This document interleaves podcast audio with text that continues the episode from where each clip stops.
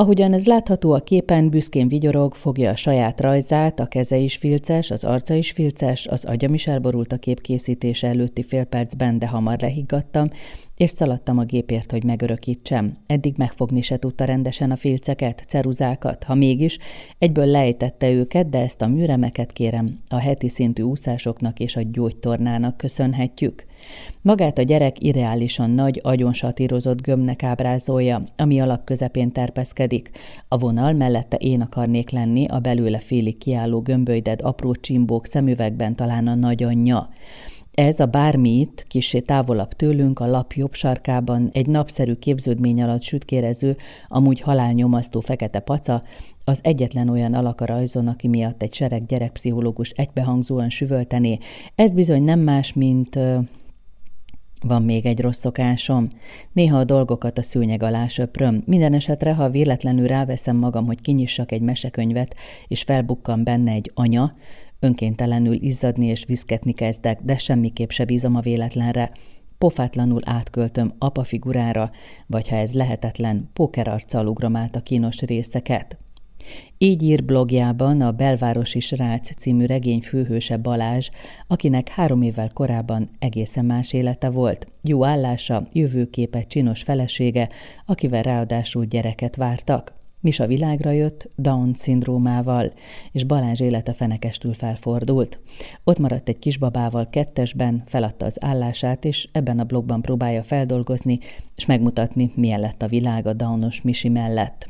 Hajdú Antal Zsuzsanna igazán szeretnivaló regényt írt, de vajon a fiataloknak szóló népszerű könyvei után miért foglalkoztatta őt ez a téma, és miért írt ezúttal felnőtteknek? Maga az inspiráció az úgy érkezett, hogy a Meglepetés magazinban olvastam egy cikket, Jevgenyi Anisimov orosz édesapáról, aki bevállalta ezt, hogy egyedül maradt a Down-szindrómás újszülöttjével, és hát maga az apuka nem is csak a karaktere, főleg nem a karaktere, hanem a hozzáállása, hogy ezekben a gyerekekben is megtalálja azt, ami szeretni való.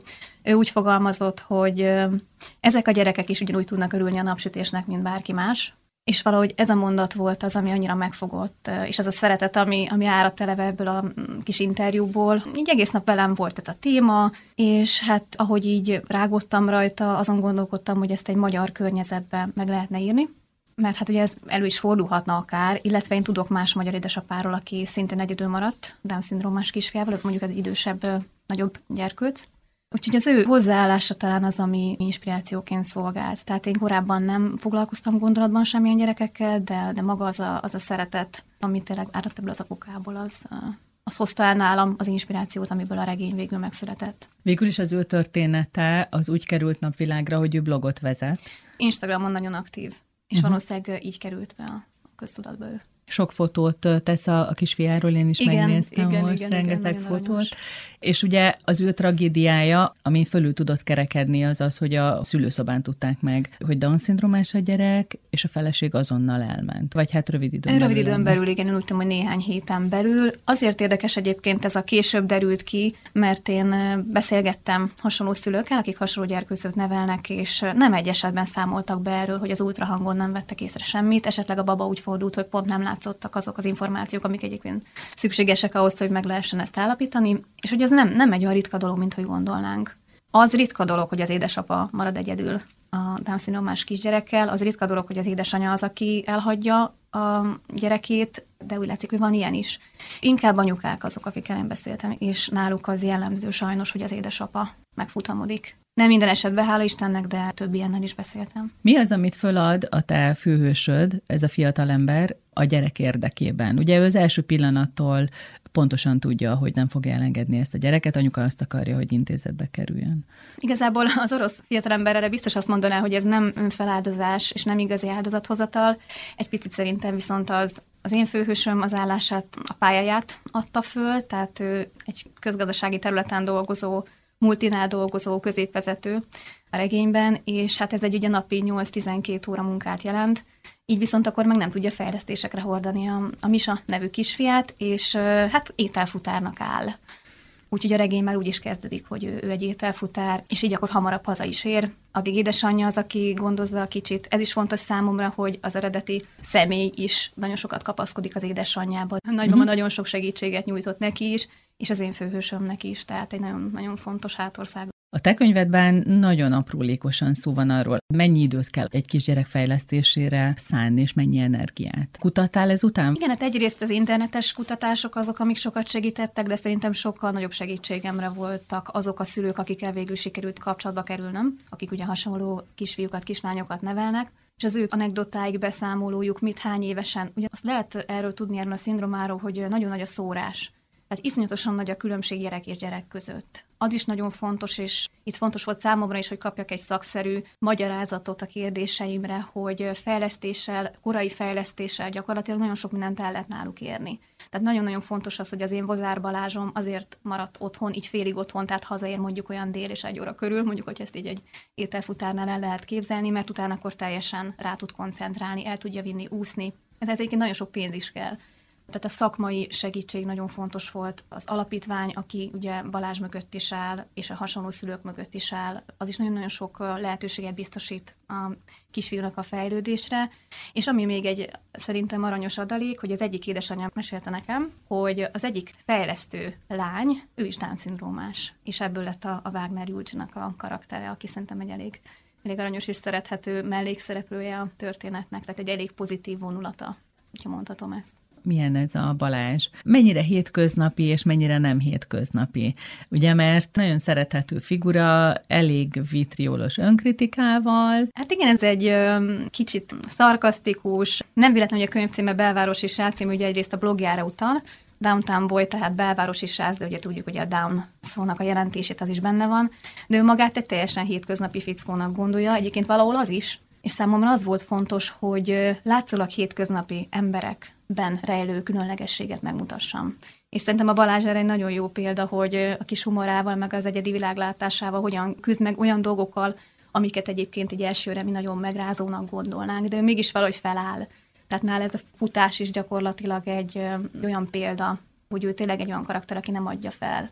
És sok szülő van ilyen, aki nem adja fel egyébként és egy picit ez tisztelgés nekik. Mi a helyzet az egyedülálló apuka státusszal? A vállás után férfi egyedül marad, helyzet sem egyszerű, így viszont így még nehezebb. Abszolút, ugye a Balázs meg is fogalmaz, hogy kisebb bajom is nagyobb annál, hogy most a nőket hajtsam, de hát mégis ugye az emberben a, a társa való vágy, az, az azért ott munkál, úgyhogy az én regényem sem mentes ettől. Balázs abszolút nem keresi a szerelmet, tehát ő örül tényleg, hogy él, úgyhogy nincsenek ilyen kimondott igényei, vagy talán magának sem vallja be, hogy hát azért szükség lenne egy társa, igen. Csak mondjuk, amikor egy randiról haza kell rohanni, mert csak ő.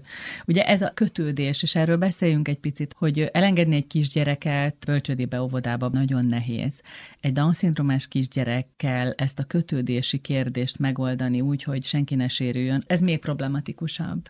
Apukánál ez abszolút problematikus, mert ahogyan azt az egyik fejlesztő, hogy meg is jegyzi, olyan egy picit, mint hogyha Balázs azt gondolná, hogy ha ott van a négy fal között, vagy a fejlesztésen van, akkor nincs ott más gyerek, aki bánthatja, akkor figyelnek rá, akkor biztonságban van. Onnantól kezdve, hogy kiengedi a játszótérre, beengedi többi gyerek közé, akik ugye teljesen különbözőek lehetnek, a gyerek ugye veszélyben van. Ez a Balázsnak a saját magával való konfliktusa, hogy, hogy ezen túlépjen, és a regénynek ez egy nagyon fontos eleme, hogy akkor közösségbe adom a gyereket, vagy sem. Tehát a nagymamával küzd végig, hogy hát most már három éves, most már azért muszáj lenne. Kérvényeket adogat be, hogy minél tovább maga mellett tudja ami egy picit túlzás a részéről, de szerintem abszolút érthető. Hiszen már tényleg annyira, hogy meg is fogalmazza, hogy most már így nem nagyon léteznek ők egymás nélkül, tehát egyfajta szimbiózisban élnek. Azon is gondolkodtam, hogy hogy tudtad úgy, hogy közvetlenül téged nem érint ez a kérdés, hogy hogy tudtad a határokat pontosan kijelölni, tehát hogy valóban létezik az a helyzet, amikor megszólják a gyereket a játszótéren, amikor apuka teljesen kiborul, hogy másként közelítenek a gyerekhez. Ezek szerintem abszolút létező problémák, és én azt mondanám, hogy, hogy most nem kifejezetten a Down-szindrómás gyerekekre vonatkozik ez, hanem ahány gyerek tényleg annyi, annyi szokás, annyira különbözőek vagyunk mi magunk is, hogy egy játszótéren simán előfordul, hogy mondjuk nem ezért gúnyolják a gyereket, hanem mert mit tudom én, milyen a ruhája, vagy hiperaktív, vagy autista, vagy bármit. Tehát mostanában szerintem erről elkezdtünk jobban beszélni társadalmilag, ami egy jó dolog és fontos dolog. Másrészt meg ugye én beszéltem Down-szindrómás gyereket nevelő szülőkkel, olvasom a blogjaikat, a bejegyzéseiket, és hát nagyon sok ilyen eset van.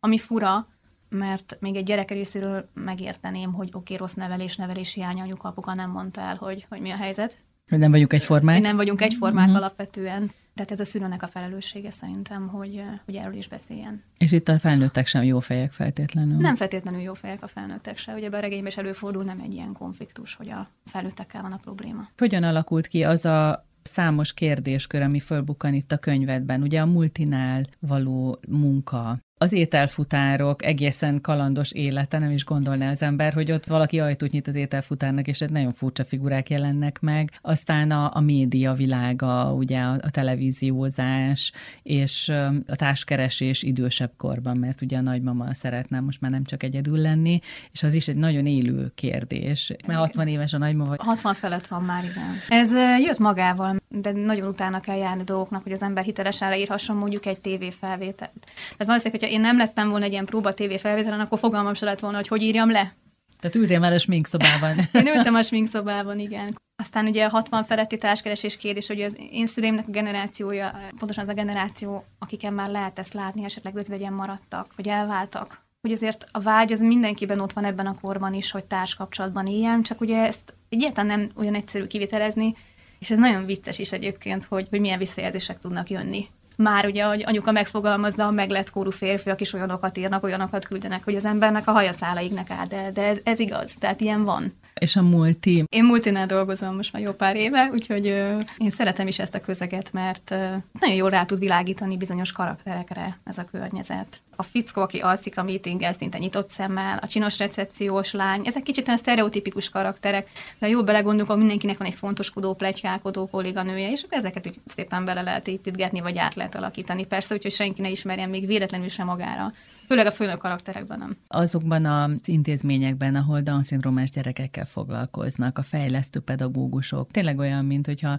mindenhol elmentél volna a jegyzetfüzeteddel. Körülbelül ez így is történt egyébként. Az ételfutásságról um, olvastam egy négy oldalas riportot, ahol egy Dunakeszi ételfutár hölgy számolt be a megpróbáltatásairól. Ez a tényleg kinyitja ki az ajtót, éle még egyáltalán, és milyen dolgokkal szokták megtalálni a futárokat. Úgyhogy ő szerintem ezt nagyon jól bemutatta ahhoz, hogy a Balázsnak ez a szakmája így látványosabb legyen. Az, hogy ezeket az alapítványokat hogyan mutatom be, az abszolút részben fejből jött én, ahogy elképzeltem, hogy hogyan néz ki szerintem, meg ami az interneten felelhető. Azt nem tudom, hogy olyan karakterű emberek egyébként dolgoznak-e, mint ami a fejlesztő, a Márta például, aki egy, egy elég szigorú, de jószívű karakter, biztosan van egyébként több Márta is, kicsit kiosztja a balást, hogy azért lehet, hogy nem kéne ennyire ketrezbe zárni azt a gyereket, és lehet, hogy nem kéne mindent túl dramatizálni. Úgyhogy igen, ezek nagyrészt ugye internet, újság, ismerősök, barátok, ragaszkodtam hozzá, hogy én beszéljek ténylegesen szakemberekkel. Egy kicsit úgy érzem, hogy ez most bármennyire is úgy hangzik, mintha az ember egy szakdolgozatot írna, vagy egy esztét, vagy egy tanulmány. Ez akkor is kell, mert hogyha az ember nem hiteles, akkor akkor nem tudja azt úgy megmutatni, hogy ez tényleg átmenjen, hogy ez tényleg igazi mondani valóval rendelkezzen, és a karakterek is hiába tűnnek igazinak, hogyha körülöttük a tér, az csak lebeg is, az egy, az egy fantasy birodalom, mert hogy igazából nem úgy van. Mi a véleményed azokról, akiket nap mint nap látunk a képernyőn, és arról, amilyen kérdéseket föltesznek? Fontos, hogy azért akármilyen szakmában is vagyunk, akármit is képviselünk, azért embernek tudjunk maradni, vagy ha esetleg végse sikerül, akkor tudjunk bocsánatot kérni. Itt a Kata karaktere abszolút önálló életre kelt, és ugye, hogy ő is fogalmazott, a riporter került hirtelen előtérbe benne, és nem az ember. Ő meghívja Balást egy adásba, és nagyon kemény vele. És a mai világban nem az van, hogy, hogy jól lement egy adás, és soha többet nem lesz annak nyoma. Egyrészt ez egy élőadás a műsorban, másrészt felkerül a YouTube-ra, ugye, és akkor jönnek a kommentek. Ez szerintem manapság annyira előfordul, hogy az emberek kommentekben mutatják meg az igazi véleményüket, és akkor elkezdik egymást savazni. Már nem is azokat az embereket szinte, akik, akik szerepelnek az interjúban, vagy kialakítanak egy olyan képet, azokról az emberekről, hogy ez biztos úgy van, és akkor megy az áradat. Úgyhogy aki egyszer bevállal egy ilyet, szerintem az, az jobb, ha tudja, hogy itt azért bármi is előfordulhat, meg az ellenkezője is. Egyébként az nagyon érdekes, hogy végül is Balázs a blogjában a baba születése óta megírja az ő hétköznapjait, a nehézségeket, a jó pillanatokat, teljesen kendőzetlenül, és hogy egy ilyen interjú helyzetben mégis mennyire nehéz neki beszélni erről, nem? Másik közeg, és teljesen más kérdések is kerülnek elő, mint amiről ő ugye megnyílik. Tehát ő megnyílik arról például, hogy mondjuk milyen érzékenyen érinti azt, hogy folyamatosan kérdeznek tőle, hogy mi lesz a jövőben, ő nem tudja. Vagy hogy amikor elkezdik őt piedesztára állítani, hogy ő mekkora hős, hát ő nem hős. Tehát ő mindig megpróbál két lábbal a földön állni, de amikor olyan igazán súlyos kérdések érik, amire nincsen esetleg felkészülve, vagy már olyan mélyre temette magában azokat a válaszokat, hogy egyáltalán nincs arra felkészülve, hogy egyrészt az arcát adja hozzá, mert a blogban ő nem, tehát ő csak a kicsiről tesz fel képeket, ő soha nem mutatja meg, hogy én vagyok Hozár Balázs, itt az arcom, ez a gyerekem, hanem ugye csak a kicsi van fent. Tehát ő azért meg tud bújni. Tehát egy blog mögött azért nagyon jó meg lehet bújni. És amikor az arcába tolják a kamerát, és olyan kérdéseket tesznek fel, amit ha mindenki szívére teszi a kezét, még talán szülőként sem lehet, vagy lehetne ezekre olyan választ adni, hogy ez mindenkinek tetszen vagy olyan választ adni, ami esetleg mondjuk őszinte válasz, de mégis olyan hatáskát, hogy akkor esetleg nem jó képet mutatok magamról. Itt a Balázs is vívódik, ugye van is egy ilyen, szerintem elég súlyos kérdés, hogy hát ugye megtartotta volna babát, hogyha tudja ezt előre. És neki igazából az önvált fáj, hogy ő ez egyáltalán elgondolkozott, miután ő ugye a születésétől fogva kötődik a gyerekéhez. És szerintem ez fontos, hogy én nagyon nem szeretem az olyan sem filmeket, sem könyveket, ahol a valóságot megpróbálják egy ilyen rózsaszín puder mögé elfedni. Én azt szeretem, hogy tényleg valós, valós kérdéseket dobjunk fel, és nem feltétlenül ragaszkodnék én ahhoz, hogy én ezeket meg is válaszoljam. Az a lényeg, hogy az olvasóban valamilyen induljon egy, egy gondolatmenet, gondolkodtasson el, keltsen érzelmeket. Beszéljünk a nőkről. Lehet mondani, hogy ez egy női regény is olyan szempontból, hogy, hogy mindenféle státuszú, mindenféle érzelmi beállítódású nő megjelennek itt. Vagy nem mondom, hogy mindenféle, de sokféle. Mesélj róluk, hogy hogyan választottál, és hogy miért kerültek ők bele a regényedbe. Érdekes, mert egyrészt ez abszolút magától alakult, hogy milyenek legyenek ezek a karakterek, és valahogy úgy jött ki a lépés, hogy elég sok kategória képviselteti magát a könyvben. Ugye, kiről már beszéltünk, a Balázs édesanyja Erzsike, aki a 60 fölötti támasz, mégis társra vágyó karakter, személyiségű, egy nagyon erős nő, de, de hát azért neki is szüksége van némi támaszra. Van még egy nagycsaládos nő karakterem, aki Balázsnak az egyik barátja, egy főiskolai barátja, ahogy a gyerekekkel megküzd, és mégis a barátság milyen fontos számára megélne egy külön misét, mert szerintem nagyon aranyos karakter, ez a Nelly. Az, hogy jó indulatú, és nagyon kis-kis naív, és kedves karakter, de, de szerintem egy igazi barát, tehát ez pont ilyen. Most, hogy férfinői barátság van-e, vagy van-e ilyen jellegű, azt nem tudom, azt mindenki döntse el megint maga. De hát Nellynek ott a férje, Nelly, ők régóta igen. ismerik Balást, igen, és hát végül is a legkritikusabb igen. helyzetekben írnak megfelelő SMS-eket. Igen, és ha lelki fröccse van szükség, akkor Nelly biztos, hogy ott van. Meg ha baj van, akkor is, mind a ketten. Van olyan szál is, ahol megjelenik az egyedülálló nő, Ugye fölvetődik ez a biológiai óra kérdés is, hogy kéne már, hogy legyen gyerekem, de mi van, ha nem is lehet? A napjunknak ez egy fő problémája. Azt tudjuk, hogy nagyon sok meddőpár él ma Magyarországon, sok az egyedülálló ember is, akinek nem lehet esetleg. Ez megint egy olyan téma, ami szerintem egy jó beszélgetés indító, és megint ezt, hogy ne turkáljunk másoknak az életébe, meg ne akarjuk neki már megmondani, hogy ő hogy él.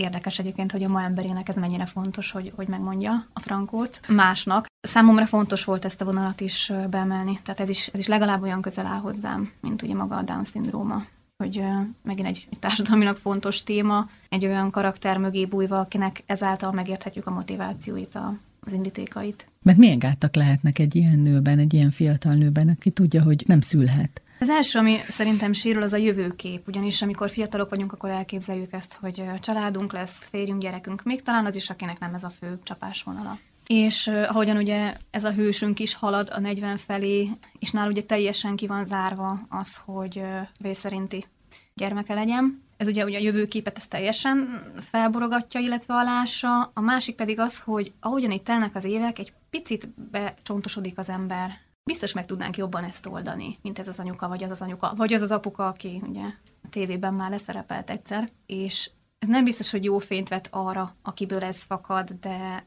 de valahol ezt is meg lehet érteni. És azért az életnek rengeteg más szép célja is lehet, tehát nem feltétlenül ez, amit sokan fel is vállalnak egyébként, hogy nem is szeretnének gyereket, és ez is amúgy teljesen érthető. Úgyhogy ez, ez egy fő kérdés, és tényleg alapvetően ez, hogy a személyiségre maga ez, hogy meddőség az hogyan hat. Hát igen, ennek a karakternek, aki itt megjelenik, az önképét alakítja át, és végül is ő lejátszik helyzeteket, anélkül, hogy a másikat megkérdezni. Tehát mondjuk ez szerintem egy nagy probléma, hogy attól, hogy ő úgy érzi, hogy ez egy hiányosság vele kapcsolatban, már is kategorizálja a, a vele szemben állókat. Igen, ez a baj vele kapcsolatban, hogy ő kategorizálja saját magát, ő úgy érzi, hogy ettől nem nő, vagy akkor, akkor milyen módjai vannak annak, hogy ő nő legyen? Hát szerintem ez a fő kérdés itt, hogy nem azt tesz nővé valakit, hogy édesanyja lehet, de akkor hogyan legyek nő? És nagyon sokan kompenzálnak szerintem, megváltoztatják a külsőjüket, hogy tudod, hogy még nőiesebbnek látszódjanak, a viselkedésük megváltozik, a szakmájukban esetleg próbálnak jobban előre törni. Tehát rengeteg olyan kompenzációs művelet van, amit ilyenkor végre lehet hajtani csúnya szóval, hogy, hogy nőnek érezzük magunkat, de ez nem könnyű. Tehát ez szerintem egy életre szóló feladat. Nem hiszem, hogy ez a, ez a hős ezzel hamar meg fog birkózni. Inkább arról lehet szó, hogy megtalálja a másik életfeladatát, vagy a fő életfeladatát, vagy esetleg mondjuk egy más módon kerül a családdal, mint olyan a közeli kapcsolatba, akkor ezek valahogy fel fognak oldódni. Tehát a fontossági sorrend ez más lesz. Nem az, hogy én most a nőiességemet keresem, hanem más életterületeken élem meg azt, hogy én nő vagyok. Tudok valakire gondoskodni, például egy ilyennel. Hajdú Antal Zsuzsannával beszélgettünk Belvárosi Srác című regényéről, ami az Eravan kiadó gondozásában jelent meg.